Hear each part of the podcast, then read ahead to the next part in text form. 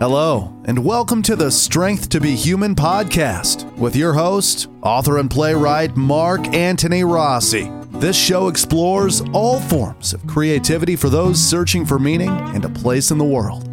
To err is human, but so is to love. Now, without further ado, here's your host.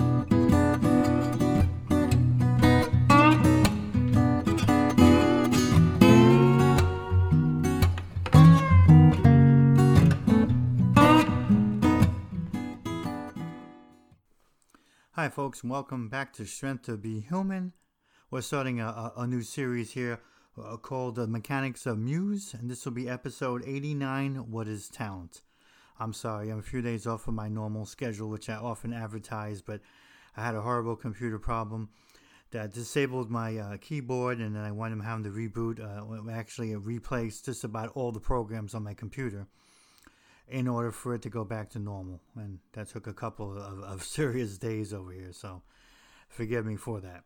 So let's talk about uh, talent. What is talent? Well, you can look in the dictionary to find out what talent is. It's an inborn skill, or it could be a skill that you've created over over hard practice. But oftentimes, talent is either born with. You're either born with it or, or you make it on, on your own. So you have two kinds of talents, and we'll talk about about both those. First, let's talk about the uh, the talent that, that folks are born with. Okay, uh, from from the days of old, um, before we had science and, and before we became so rational, if, if you want to call it that. Um, people felt that talent was something uh, from the cosmos, something from the gods, or then later on when we became one God, uh, something from God.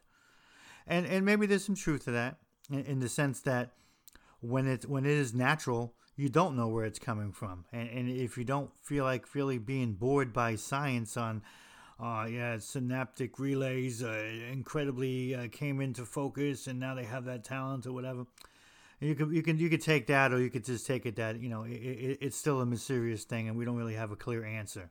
You know, oftentimes uh, science makes fun of people who, who believe in and things outside of science like you're strange or something but you know when they give you this semantic answer it, it, it sounds just as mysterious as, as saying it came from god. You might as well just admit you don't know either okay? That, that's what i'm saying. But what we do know is this. There are those that are born with it and then there are those that, that work really hard at it. Um, you could use the old adage I don't know how old it is, but at least in my in my lifetime, they used to use the adage of, well, you could be born with a talent like a Michael Jordan in basketball, or you could be somebody that worked very hard with it, like um, like uh, Larry, and and and uh, from from the Baltic Celtics, and, and and somehow you become just as good as a, of a player because you work really hard and you practice and all of that. So yeah, I think there are the two types. And we're going to talk about first one would, would, would be those that are born with it. Now, I, I counted you on, on this, okay? Uh, going back to many things I've quoted on, on these shows uh, regarding my father, what he always quoted to me is that God would make 10 violin players uh, in the sense of giving them the gift of being able to play the violin with the understanding that maybe only one or two of them ever actually get to that point. So it was almost like you know, God knows, or the cosmos knows, or science and, and the rationale knows, and just the mathematics and, and, and, chances that, you know, you could put 10 things out there and you're lucky one or two are going to come to the surface. And, and that's really what this comes down to in terms of math. We know this is the case plenty of times. And we know uh, if you've observed anybody from your childhood, you know plenty of examples on people who had a lot of good talent on a number of things, whether it be music or singing or you know, uh, playing a certain instrument or, or writing or uh, acting, dancing. Uh, it could even be, uh, you know, some kind of a craft that they were really, really just gifted at, and they decided to, you know, for whatever reason. My my feeling always is that they just decided to to give it up because, you know, it's hard for some people to feel confident, even if they are born with a certain talent, and it's, sometimes it's hard for people to stand up to the world because that's what you have to do when you have this talent. You have to now prove it to them, even though you know you, you're proving it to yourself already. And that, that's hard for a lot of people. It's why so many give up. So, incredibly enough, more people give up on talents given to them by you know cosmos, God, science, whatever, then those that that ha- have figured that this is something they really like and they want to pursue it and they want to work hard on it and want to perfect it and become until they become talented because they create themselves that way. Those folks tend to don't give up because they've already had to have the incredible amount of persistence just to get to that point. But those that have been given to talent, you know, oftentimes or not, they they they wind up disappointing. And even the ones that have now gone through the uh, the phase of making sure that they can uh, perform as, as they should. Oftentimes, what happens with those folks is, you know, they have sometimes many issues to deal with. Uh, some of those issues can be uh, emotional, and, and, some of those issues can be um, psychological. I mean, I've met a lot of people that have had enormous amount of natural born talent, especially in the areas of writing, and either they've given it up because they can't really tackle all those other personal issue, issues in their lives and it becomes a, a major distraction. Or in some cases they're just simply self-destructive to the point that you know one day you're going to hear something bad about them because uh, they can't get that together. And and if you know anything about writing or if you learn anything about writing from from this show and and and for me is that it's absolutely necessary in writing especially to make sure that you've done everything you can you know to make some alliances to make some networking contacts to make some friends to do all that. You can't be a writer. You can't get things published. You can't get things sold if all you're doing is making enemies by the moment. And lots of people can be very self-destructive that way. And doesn't necessarily mean in drugs or suicide or alcohol or anything like that. Just just means self-destructive just in terms of their their worldview and their attitude everybody's an enemy everybody's paranoid and yeah, and, and, many times these folks actually know how gifted they are, but they still just, uh, I, I feel in the end, just, just throw it away, uh, unfortunately. You know, it, it truly is a, a, a, sad thing, but you only can do somebody uh, so much to help people like that. In, in the end, you have to make sure that you can do what you can do to help them with the understanding that you know you, you might not be able to, to get them to fruition or get them to that project being successful or even get them to a lifetime of consistent and, and, and, and excellent writing because uh, they, they have so many so many issues. And it, it's unfortunate that that happens. I mean it, it happens more times than I, I'd like to admit. I've known a number of people I've had to eventually uh, disassociate with uh, because uh, it's just it's just ridiculous that they act that way. So you can say lots of great things about about talent, and you could say things from the dictionary or, or from the Hallmark cards, you know, or from some wonderful quotes on the Google from all kinds of famous people about talents this and talents that and blah blah blah. It's a blessing, and but for some folks, uh, it's not really a blessing. Some folks who have been given a talent, they often uh, either squander it away, give it away, or just don't deal with it anymore because, in many ways, for them, it becomes a curse. Uh, like anything, if you're not willing to carry it out, it's just on your back. Who wants something on their back for a lifetime if they're just not really ready to pursue it or, or want to pursue it? Just because you're given a gift doesn't mean you want it. you know, and it certainly doesn't mean that um, it is the uh, the most wonderful thing for everyone. Uh, some people it is, but many people it, it's not. So talent has that uh, that unusual uh, that dichotomy that uh, it's not always falling on those that want it, or in the end, maybe those that can that are willing or able to handle it. But again, let's talk about talent in in the natural sense. Okay, oftentimes people who have natural talent in, in a certain task, they might learn about it early on in their lives and maybe just don't tend to pursue it until later you see a lot of that in music. I mean, I've met a lot of people, and we've heard some interviews from, from some famous singers and, and, and, and musicians where they wind up starting later in life because either they just didn't feel like they were ready to explore it, they didn't really feel they had the maturity, or there was other things they wanted to pursue, or uh, they were just simply un- unsure of themselves. I mean, it's it's an incredible, uh, not only uh, irony, but it's it, I think it's an incredible uh, uh pain to a person, maybe even a certain psychic injury where um, they're given something and they know they have the talent, but they don't really have the confidence that goes along with that. Now, you could say, you know, on the academic level, well, gee, how are they ever going to get the talent? Uh, how are they ever going to get the confidence or, or the faith or, or, or, the courage in, in, in, their talent if they're not out there trying to do something about it and practicing in it and exposing it and sharing it and all that sort of stuff? Yeah, that's that's true. You know, how are you going to get credit without getting credit? I mean, you know, in the financial world, they, they say. So I, I, I got that and I understand that. But we are talking about humanity over here. So things are not always going to make sense and not always going to have some circular logic. It, there's not always a bow on every one of these stories, folks. That's why we have writers, because we got to figure out the rest. How do you figure something like that out? You could chalk it up to a number of things. I, I don't like to go too much more into it other than to say that uh, a person can feel uh, they're not ready, uh, and, and, maybe just out of fear. You, you, know, the truth of the matter is, is that it doesn't matter what we feel looking on the outside, because if you don't feel you're ready for something, then maybe you shouldn't be exploring it. Maybe people who engaged in it too early wind up throwing it all away and never went back to it because, you know, the timing was all wrong. They, they didn't give it the timing it needed. They tried to jump into it and then said, "Oh no, this is not for me," and then gave up. So, you really can't. Uh, you know, criticize or, or, judge somebody too harshly on that, you know? So when I say somebody's too afraid to do something, they wind up giving it up, I, am not really saying that as some kind of judgment. I'm not sitting after the show and mocking them or anything. What I am saying is, is factually, that's what happens. It happens to lots of people. There'll be plenty of people that'll tell you that. Some of them have come back to it later in life and, and, and made a grand thing out of it. Others that haven't. You know, I, I think um, a number of writers uh, and you can definitely look at uh, uh people like uh, uh, James Baldwin, and you can look at people like Jack London, Hemingway himself. many of these writers started much later in life.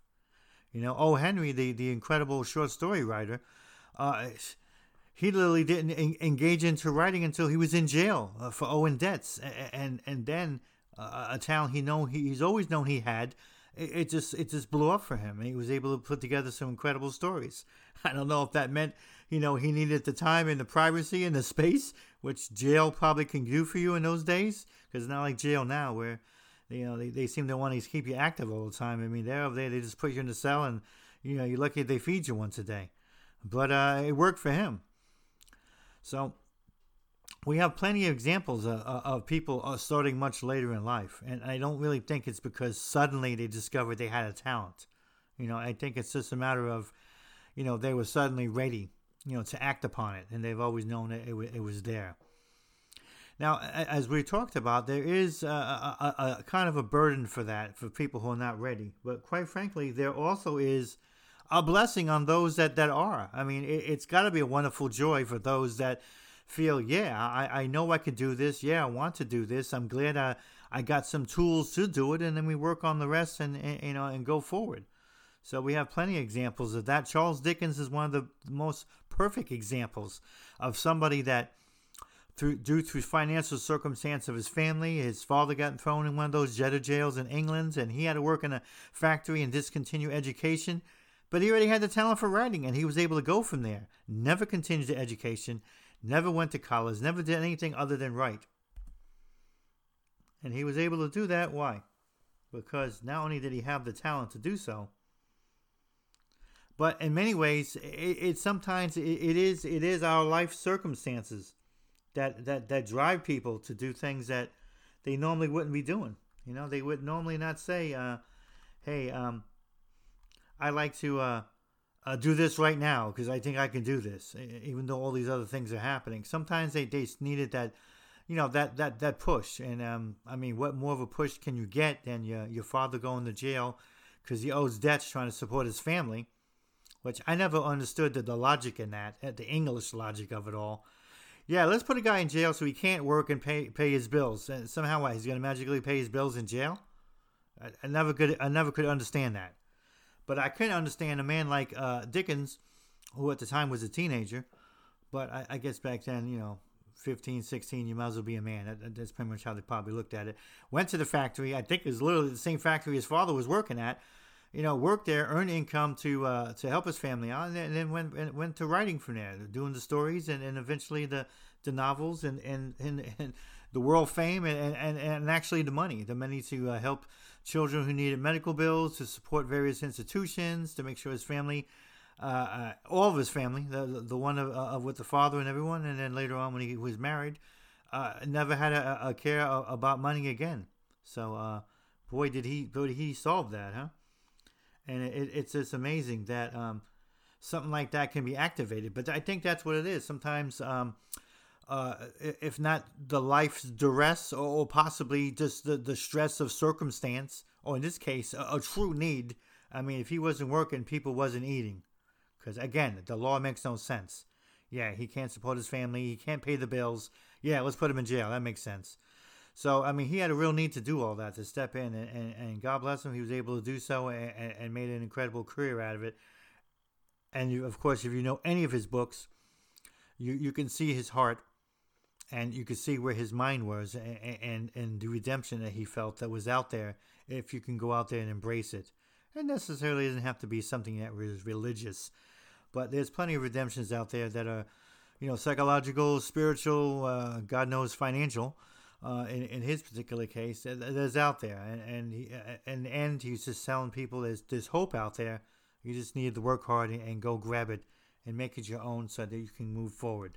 And that, and that that's what he did, and and and that's that's just amazing. I, I really think that that can be done because many times by giving up hope, by listening to uh, to fear, we we we hurt. Our, I think in many ways we hurt ourselves because we don't really give us uh, our own selves a chance, you know, to uh, to do what's necessary to keep uh, to keep ourselves going, you know, in in the right in the right direction. So it's great that he did that. He really taught us a, a major lesson, not just about writing, but in, in life itself. It's a good example of of talent. Now, as you know, we have plenty of other writers that have talent, and many of them uh, were in um, dictatorial countries where they were, you know, imprisoned or, threatened. Uh, many of them from Russia. Uh, there's some from uh, from Chile, but we have a number of writers. Um, I know uh, Victor Hugo in France had a lot of a lot of issues with the with the way the government was working there. You know, literally imprisoning people for years for stealing a loaf of bread. You know, again, very similar English laws. Never understood those laws. It looked like they were more to hurt people than to, than to help them. But you know, if you don't have a uh, if you don't have a fair, decent society, that's what's going to happen to folks, and that's why writers are often out there. So as another man that that uh, in many ways um, had some natural born talent, but it, it took the French society and the things that he saw around them. And unlike Dickens, who was born into a situation where he needed the money, he needed to step up because of uh, of the poverty and what was happening to his family. You know, Hugo was the opposite. He had a family that was already ingrained in the government and in the military, and they had money, so he didn't have any want for that. But he had a lot of ethical and, eventually moral objections to what they were doing with the government, and, and how in the end it wasn't really creating the kind of society that he, he wanted to see. And that's that's important to to note. That that pushed him into wanting to write and wanting to do things that were that were necessary to keep uh, to keep everything going for him and, and, and to keep his, his writing going and to keep that talent, you know, to be uh, something that was that was warranted and not something that was uh, some strange fluke. Because I really don't believe that uh, talent is a fluke. It's there, and uh, I'm, never really going to know the full answer of why those that are born with it, why it is there. I've given you some of my, my guess reasons. You know, we all usually latch on one. I'm one of those people that, um, as much as I might believe in, in science to a certain extent, I don't I don't like to take it to the extreme. Sometimes it, it can be very, uh, you know, uh, hollow and, and, and lifeless and, and, and, without without spirit to think about, you know, um, yeah, he, he he he won the neurological lottery, and that's why. Uh, he is uh, so uh, talented in music and uh, in writing because uh, you know his synapses fell in line. Uh, just when you hear something like that, to me, I, I'm a writer. I, I don't feel I don't feel this the flair. I don't feel the sexiness. I don't feel the scope of any kind of truth. I just feel some scientific guess, and, and then I'm supposed to take this seriously because you know I'm not allowed to believe in God. I'm a caveman if I think that there's something else there, you know, beyond science. So, and I do. That that's who I am, and I'm never I never shied away from that. But you'll understand from the show and, and from the things I've talked about with writing, I still believe that you know the human element is important, and I still believe that we, as the custodians of our own humanity, if not our own you know, souls, if you just say you don't believe in souls, that's fine. Just the custodian of our own humanity, we're obligated to make sure that we're not captured, you know, one direction extremely, being religion, or another direction, science extremely, to where we're listening to you know lock, stock, and barrel to all of them.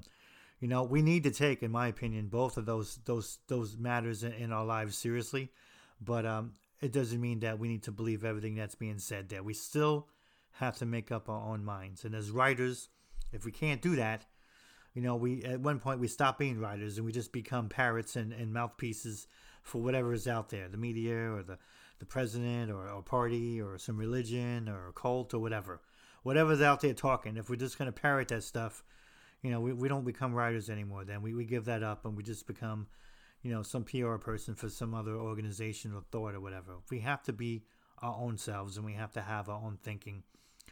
One of the better things I found with people who are naturally born with talent is they tend to have, you know, the ones that carry through with it, they tend to have much more original thought than those that um, later on you know, make themselves into becoming uh, talented and and uh, uh, creative people. We'll we'll talk about that in the second part of the show, but um, I noticed that they're much more original. Uh, originality oftentimes is the real hallmark of people who are born with talent. You can see it right away. It doesn't fit what you've seen before. It, it's out of out of the ordinary and that's what it's supposed to be because it is so uh, original in that in that sense. So I'm not really surprised, and that's uh, often a, a pretty a, a pretty enormous thing.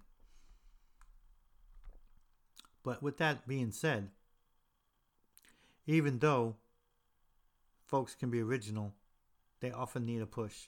And just because they're original and because they're enormously talented, it doesn't mean, you know, that all the confidence is there, all the wisdom is there, all the judgment is there, all, all the scope of what is out there in the world is there. You know, it, it, it's like uh, it's like being a marksman with, with a gun, and and you're just you're just perfect on shooting the gun and, and taking it apart and putting it back together. But in the aim, but in the end, you, you never seem to aim at the right target because you're gonna have issues with with concentration and issues with uh, target selectment and, and even issues just with the judgment of when to use it or not. It doesn't take away from your talent on, on the gun or anything else for that matter. But what it does take away of is it takes away in the end how you use it wisely and how you use it successfully. That's why a lot of those people who are naturally born talented turn away because they wind up using it in the wrong way. You know? Imagine, imagine somebody who, who's better off at writing plays and then they just, but they're so insistent on being a novelist you know, and they wind up failing at doing that. It's harder to do. They're not as interested in it. No one wants to read it. Nobody cares, and they give it up. And it's okay to give up something if you got something on this place. If you're starting to realize, hey, maybe this isn't the best for me. I need to look at some other genre. But no, a lot of times those folks they just give everything up instead of maybe pivoting over to play playwriting, which is not the same thing as is a novel but it does have some aspects that are similar. You have dialogue being exchanged, and you have to move things along, you know, with with action. But you just have to move them faster than you do with a novel. You can, you know, piano around with a novel for a while. You can't do that with the play.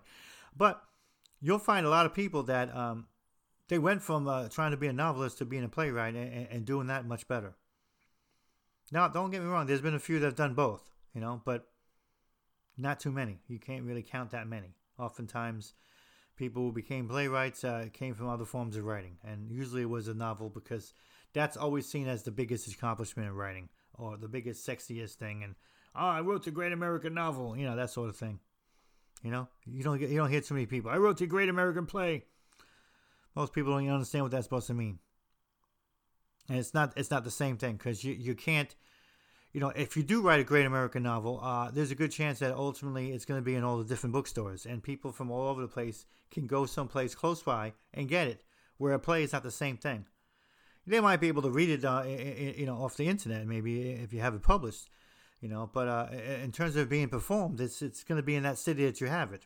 Maybe it eventually goes around to everybody's city if they still remember later on that it's coming to their town or something. But it's just simply not the same uh, same creature, and and therefore that becomes a a, a real issue. But that might be where people's talent actually lies at, you know. No doubt. and I, I, like I like that. I like that um, the people that stick with it, they figure it out. Others that don't, that, that's a problem. And you don't know if maybe they'll come back to it later and figure out some other way of going about it, or maybe they just give up. But uh, that's what I noticed, though. The ones that give up, a eh, obviously it wasn't because of lack of talent. It's more of a lack of confidence, more of a lack of uh, of their own judgment of what they should be doing. You know, do you know how many people that uh, that did one thing and they wind up doing other things successfully? A lot of people don't notice about Van Halen that the dude that started on the drums wasn't Alex Van Halen, the current drummer. It was Eddie, the guitarist. He was the drummer. Then he realized he was better off uh, with the keyboards. And then later on, he realized he was better with the guitar. He could play keyboards okay. He has a natural talent for that, but the guitar was where he needed to be at. And that was it. He took off running. Got influenced by that that hammer-on uh, uh, philosophy from Allan, uh, you know, Holdsworth, and then blam, he, he had his own style based on that and, and went with it. Where the other guy went to the drums and he wanted to become very talented. Did he have natural born talent, Alex Van Halen, to play the drums? I don't really know. He might have been just he picked it up and did practice and did really well. But we know one thing for certain that Eddie Van Halen was not a good drummer and he, he's, he's just naturally better at the keyboards and then phenomenal at the guitar. That's where he's supposed to have been at. Even though drums was ultimately, uh, by his interview and by many things that has been told by even by his brother, who's the current drummer, Alex, uh, that's what he was gravitating to. He wanted to be the drummer. He liked the whole excitement of it all, and you know, he he felt he was okay in it, but he wasn't okay in it, unfortunately. it's just it's just amazing though how how, how that works, and, and if somebody can figure out not just that they're talented, but where that talent fits into, then maybe that's half of the, the of, of, of the journey of figuring out the uh, the confidence and the you know the controlling of, of the fear and, and, and the doubt that often will come. Because I, I tell you something, folks, and, and don't be envious if you're one of those people that wasn't born this way, but rather became this way later on because you worked hard at it, because you really wanted to do it, and, and, you, and you ultimately fell in love with it. Don't be so envious that somehow they have some deep insight and somehow folks that are born with it are better than you or, or, or becoming a greater a greater writer, a greater artist, or blah blah blah. Because it's not not only is it not only a case, but they often have additional, uh, I I feel psychological uh, duress and baggage that you're not going to have. That chances are you're not going to have to that extent. They carry a lot more than you do. When they say uh, the ones that were born with the talent, uh, a perfect example of Michelangelo, uh, Leonardo da Vinci, Botticelli, Raphael. I mean, I can name just about every Italian uh, artist out there. I know I'm Italian too, so I don't mean to be biased over here, but I'm just thinking about in terms of uh, the Renaissance, and I'm thinking about in terms of artists that we pretty darn know that, that were born that way. We also know a great deal about about most of their personal lives. Uh, although I'm told that Michelangelo's journals, which had a lot of uh, uh, his expression of love for his uh, various uh, male lovers, uh, are still confiscated in the Vatican. So we, we never had access to those. But we know we know from some of his notes and, and, and, that, and of course we know a great deal from Leonardo da Vinci, who pretty much literally cataloged everything he ever did. You know what I mean? I kissed a guy at two o'clock. I went to the bathroom at three o'clock. I started painting at four o'clock. I mean, that's literally what this guy did in the journals. I'm not joking. But we do know that just about all of them had many, many issues to deal with. Some of them physical ailments, some of them depression that they were dealing with, some of them money problems, uh, some of them like Leonardo da Vinci, uh, literally the political problems of, of having to, to, deal with some of the great uh, rich houses back then, and, and hoping that you know, in one essence they're going to fund with his project, and another instance that maybe they don't put him in jail and kill him. So I mean, to always deal with that, and they'll still to be creative. That is a lot to be thinking about. You know, one eye behind you. This are they coming for me? Let me hurry up. So we know they had many of that, where you had plenty of other, which I feel are, are, are writers and artists that that work very hard at it, that might not necessarily have had that that natural born gift. So don't be too envious. They they have lots to do, deal with it themselves. And there's nothing wrong about you coming about it in a different path than they did. Okay? And we'll talk about that in the second part of the show here, which we're at right now, actually. Okay, so the second part of what is talent? What is talent? Okay, we know about that. There's talent that you could be born with.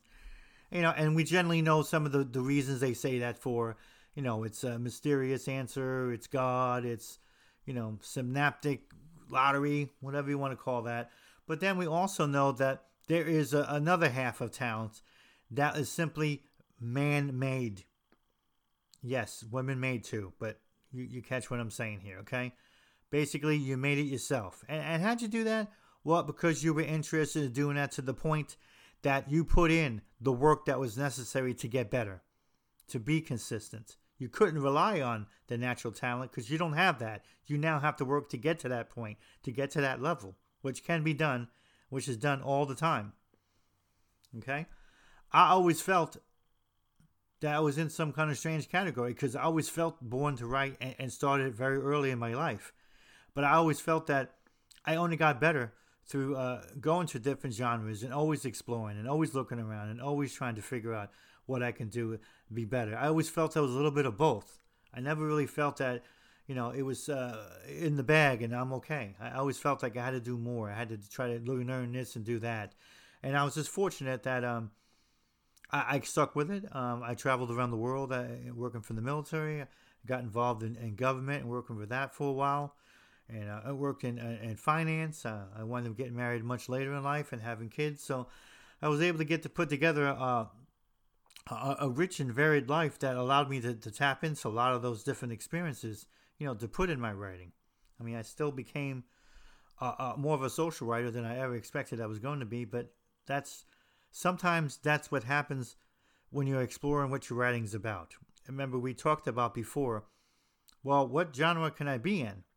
You know, well, for me, I, I just about been in all of them, so that's never been a problem there for me. I just I was happy with them all, and still am to me, it was all about well, what am I trying to say? What, what's going to be my own signature? And that winds up being more social writing than anything else. That's just the way it came out for me. And I had to learn to accept that and, and and, and just and just live with it. It's I mean, I wouldn't mind writing more horror, more science fiction. I happen to like those those forms of writing a great deal. But and I've written some short stories uh, along those lines as well.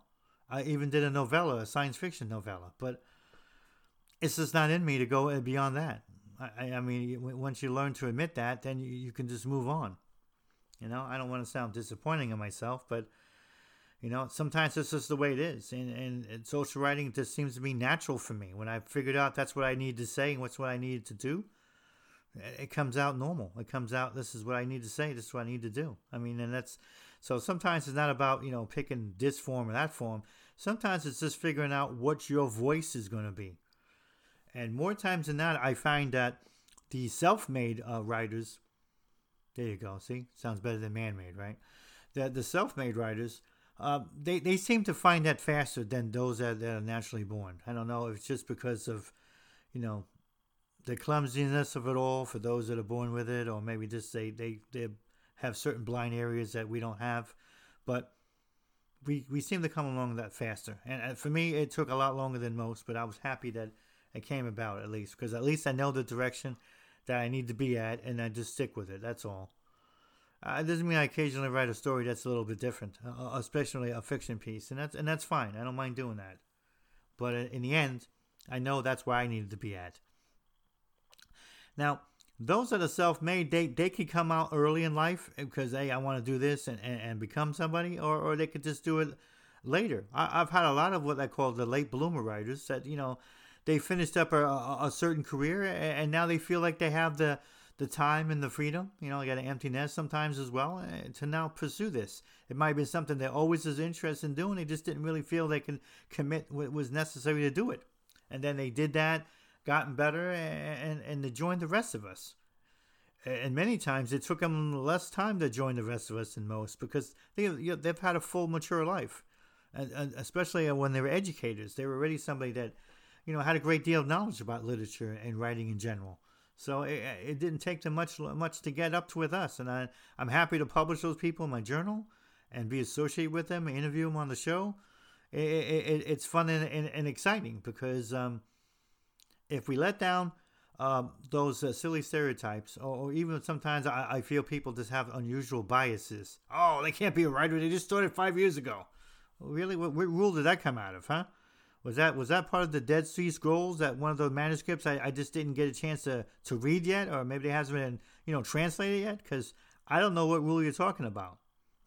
There's not any real rule. I mean, quite frankly, in the end, whether you're born with it or whether you've made yourself into uh, an artist, it's all about what's proof is in the in the pudding. I mean, uh, uh without uh, stealing a cliche here, if you could put out a really great poem, welcome to the club. Thank you. A, a, a, wonderful, interesting, unique short story, or put together an article that makes somebody think, or a play that moves somebody in, in their mind or in their spirit. Who gives a crap if you started five days ago or 50 years ago? It doesn't really matter. It really matters about the results. And the, if the results are not what you want it to be, or, you know, and as an editor, maybe, maybe I don't want it to be, well, guess what? Go back to the drawing board. See what you could do to rewrite it, improve it. Maybe you need to scrap it and go in another direction, do something else. But it's not the end of the world. That that's really the only uh, measuring stick you should ever have, you know. So that's why I always discount people. They have those those strange notions because it doesn't make any sense to me. I've literally gotten some criticism from people. I don't know why you interview people like that. Um, I've been writing like 25 years and they only been writing like five years. What the heck? I don't even know what that's supposed to mean, other than I'm probably not going to put you on the show because I, I, really can't have you quoting some kind of nonsense. It, it almost sounds, you know, like literary bigotry or something. It doesn't make a lot of sense. What the heck could your gripe be? How about be happy that they could do something and they worked at it and, and you're doing the same, I would hope. Because if you're not, then I don't understand what it's about, other than, you know, jealousy. Again, not a useful thing to have with writers. Just not. Doesn't help anybody on any level, in my opinion. It really doesn't. Now, those that are that are self-made, they do have a different journey in, in the sense that they, they got some work cut out for them. Because remember, if, you don't have that innate ability to to just scramble out some vocabulary or, or, or piece some sentences together that magically make sense really fast, or just have something that's truly original versus maybe you're just working on the variation of, of a theme, which I, am not saying is wrong. I'm just saying that it's not original. That's why it's a variation on a theme. Okay? Uh, you got workout cut out for you, sure. But just because you do have that work doesn't mean that this can't be done. We've seen plenty and plenty of examples of that. You know, I mentioned a number of writers that, that started later later in life. You know, there's there's a number of uh, of artists that have done the same. So not all of these people started from like teenagers and they were prodigy or something. That's more rare than you realize. Most people started later in life in, in one fashion or another. I'm probably one of the few writers you're going to meet that actually started writing at 16. Most writers started much later in life. You know, and I went right through the military and, and to the rest of my life continuing to do so. Writing about all kinds of different things. But that's how it worked out for me. That doesn't really work out for somebody else. But in the very end, it's all about the effort. The kind of persistence you're putting into it, uh, the controlling of your own doubt, the the count, the constant rewriting and, and, and rereading to to looking for uh, peers and elsewise. I mean, you can meet all kinds of interesting people on the internet. It's not like you need to confess with them. Hey, Joe, uh, listen, man, uh, I just uh, I just started this writing thing, man, about like uh, like I don't know, maybe four or five months ago, and uh, I always wanted to do it, but uh, I'm doing it later now. So you think maybe you could check out this piece I wrote, and you know, and see if I'm in the right direction, man. See if everything's cool. I mean, it's not like you need to say any of that at all. Yo, dude, I got this piece over here. Why don't you check it out? Give me your thoughts, okay? And, and when you're done, I'll be happy to hear what you have to say, and I'll return the favor, okay? That's it. All right. You want to be a writer? Okay, great uh, you got to start acting like a writer, and it doesn't mean that you know you, you're being timid and, and you're telling people you know your whole the whole your whole life story. Okay, the minute you have to say these these what I call qualifications, then you know uh, you're already ruling yourself out. Why is someone going to take you seriously? Yeah, I got this dude I never met before. He said he just started writing, and now he wants me to read something. What the heck? You know, it's it's not exactly a great introduction. not only is it very unliterary, it, it's just simply annoying so you can do anything that anybody else is doing to help ask people to help you. Help me proofread this. Help. What do you think about this? They got plenty of beta readers out there that do it for free. You can exchange information, contacts, pen paling, whatever the heck you want to do. So no one says you can't do any of this. Okay? They're not over there looking at your credentials.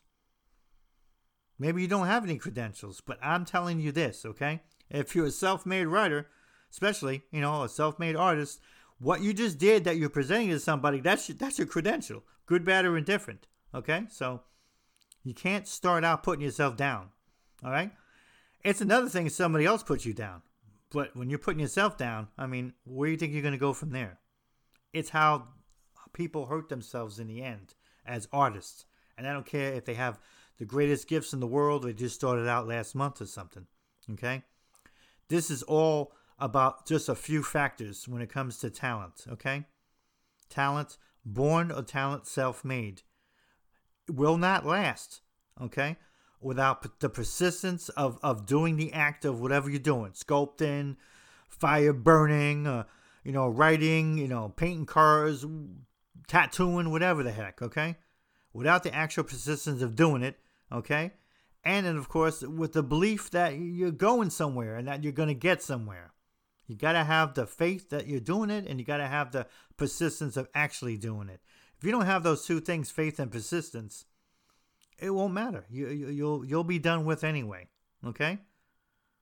So we have to always remember within ourselves, folks, and where it concerns what is talent. Okay. We got to remember that you have a world that, in many instances, are not exactly going to be high fiving you. Yeah, whatever then you're going to have a family that often's like, really? Uh, you're writing an essay on um, a possible Bigfoot, uh, but you, you don't really want to go to law school.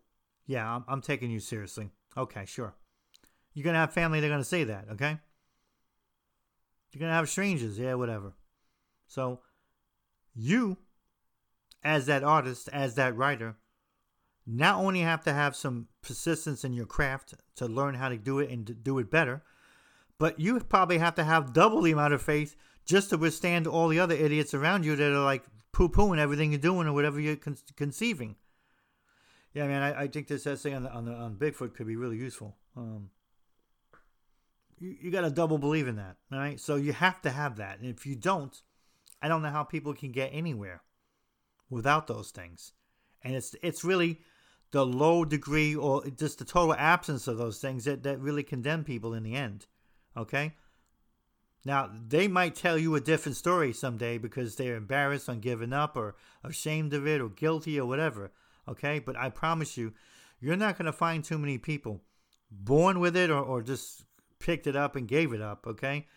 That, that, that are going to literally tell you, yeah, my family hounded me to stop or my uh, family physically stopped me, or the government said I couldn't do it anymore, or you know, unseen forces uh, took my pen away. None of that stuff's going to be said, okay? All right? It's not hard to figure out what happened and, and, and, who's sticking with it and who's not, okay? Because there isn't anybody out there that do that. You're going to have some of those rare examples and, in some of those horrible societies where, yeah, you could be in jail for, for, for writing a poem you could be like a Václav Havel, literally put in prison because you wrote a play about freedom. Oh God, what a dangerous guy! Let's put him in jail. But that's literally what they did. And I was out there protesting him, by the way, in West Germany when it went on. I was out there protesting, and you know, cursing and spitting at the communist Czechoslovakian uh, officials there in the, in the 1989 uh, Frankfurt Book Fair. Yeah, that was me there, almost getting arrested. Didn't care, by the way. Um, so yeah, you're gonna have some of those examples, but that's like I don't know, less than one percent of everybody else that is doing creative stuff. Okay, if it didn't work out, it's because they just didn't put the time into it. They just didn't believe in it. They just didn't have the, you know, the the oomph, the the fire, the belly, the persuasion, the the passion. You, there's 20 ways ways for me to say this, you know, and I'm not trying to be rude on any of these things, but in the end, that's what you need to carry forth. And if you don't have that, or if you don't want to get that, or you don't want to figure out how to get that, you're not going to go for it all because it takes so much to do and it takes so much to, to believe in. It really does. And when you don't, well, guess what? Everything eventually uh, falls to the wayside on something like that because it's not an easy thing, you know, to uh, to have a wonderful voice and then just not practice enough to do anything to try to get it out there.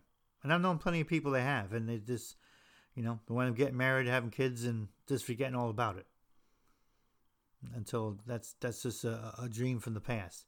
I probably remember it more than they do because I remember all those people that are so talented and, that gave up, and, and they, in many ways, fuel me. I don't, I don't want to sound selfish, but we have to guard our own selves, and we have to make sure that you know we're on the right path, on the ones that us that, that believe and that want to do this. And sometimes I, I have to use other people's you know, uh, tragedies on, on, on, losing their town or giving it up or whatever to make sure that it helps inspire me, believe it or not. Because I'm like, I don't want to be like that person.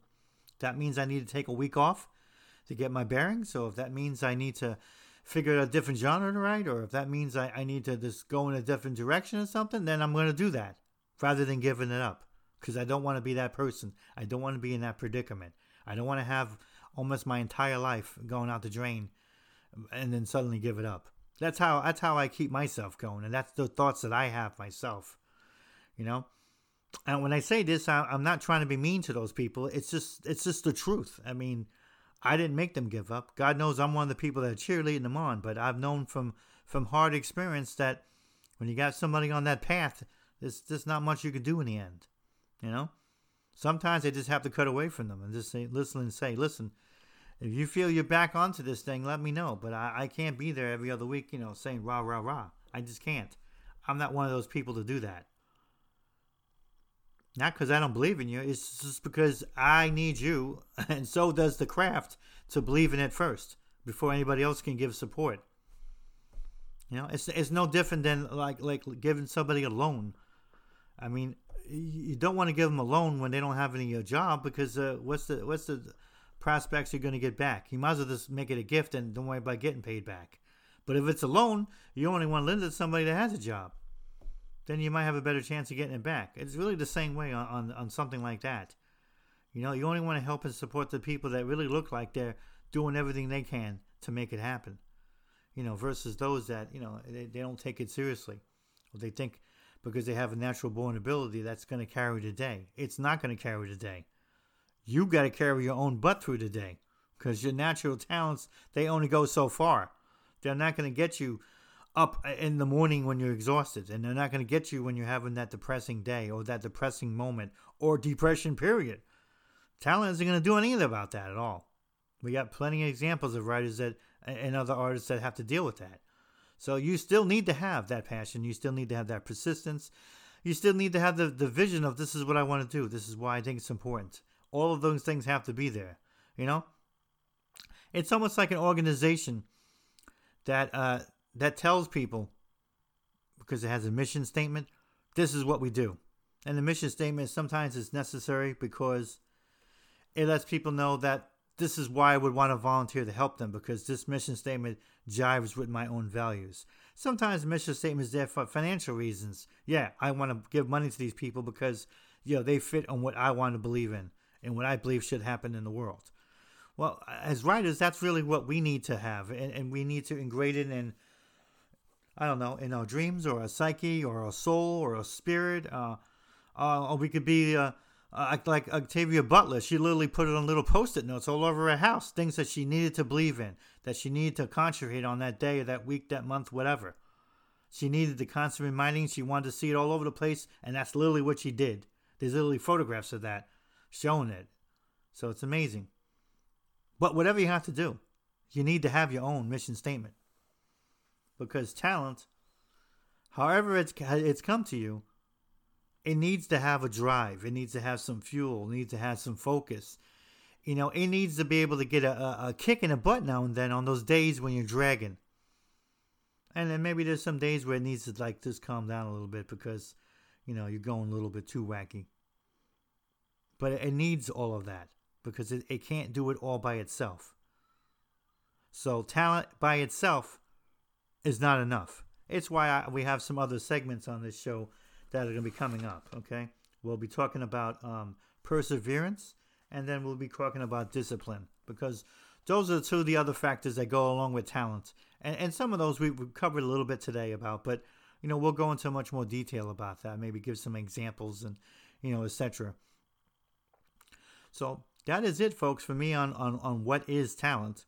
And, and, and its abilities, obviously, uh, its its its joys and blessings, as much as its limitations and it's and it's curse for some people. But I still find more than not that talents uh, amongst all other things stand that it, that's why they call it the muse and that's why they call it you know the, the the spirit and that's why they call it the the calling if you hear all the things that we call it they, they none of them sound very scientific they all sound very metaphysical so you know i think it stays in that realm whether you're an atheist or not in, in my book, anyway. All right, folks, until next time, thanks for bearing with me on this. I'll be getting this out here this evening immediately. God bless until the next episode. This is Mark Anthony Rossi, your host. Strength to Be Joe, and visit our blog at strengthtobehuman.blogspot.com.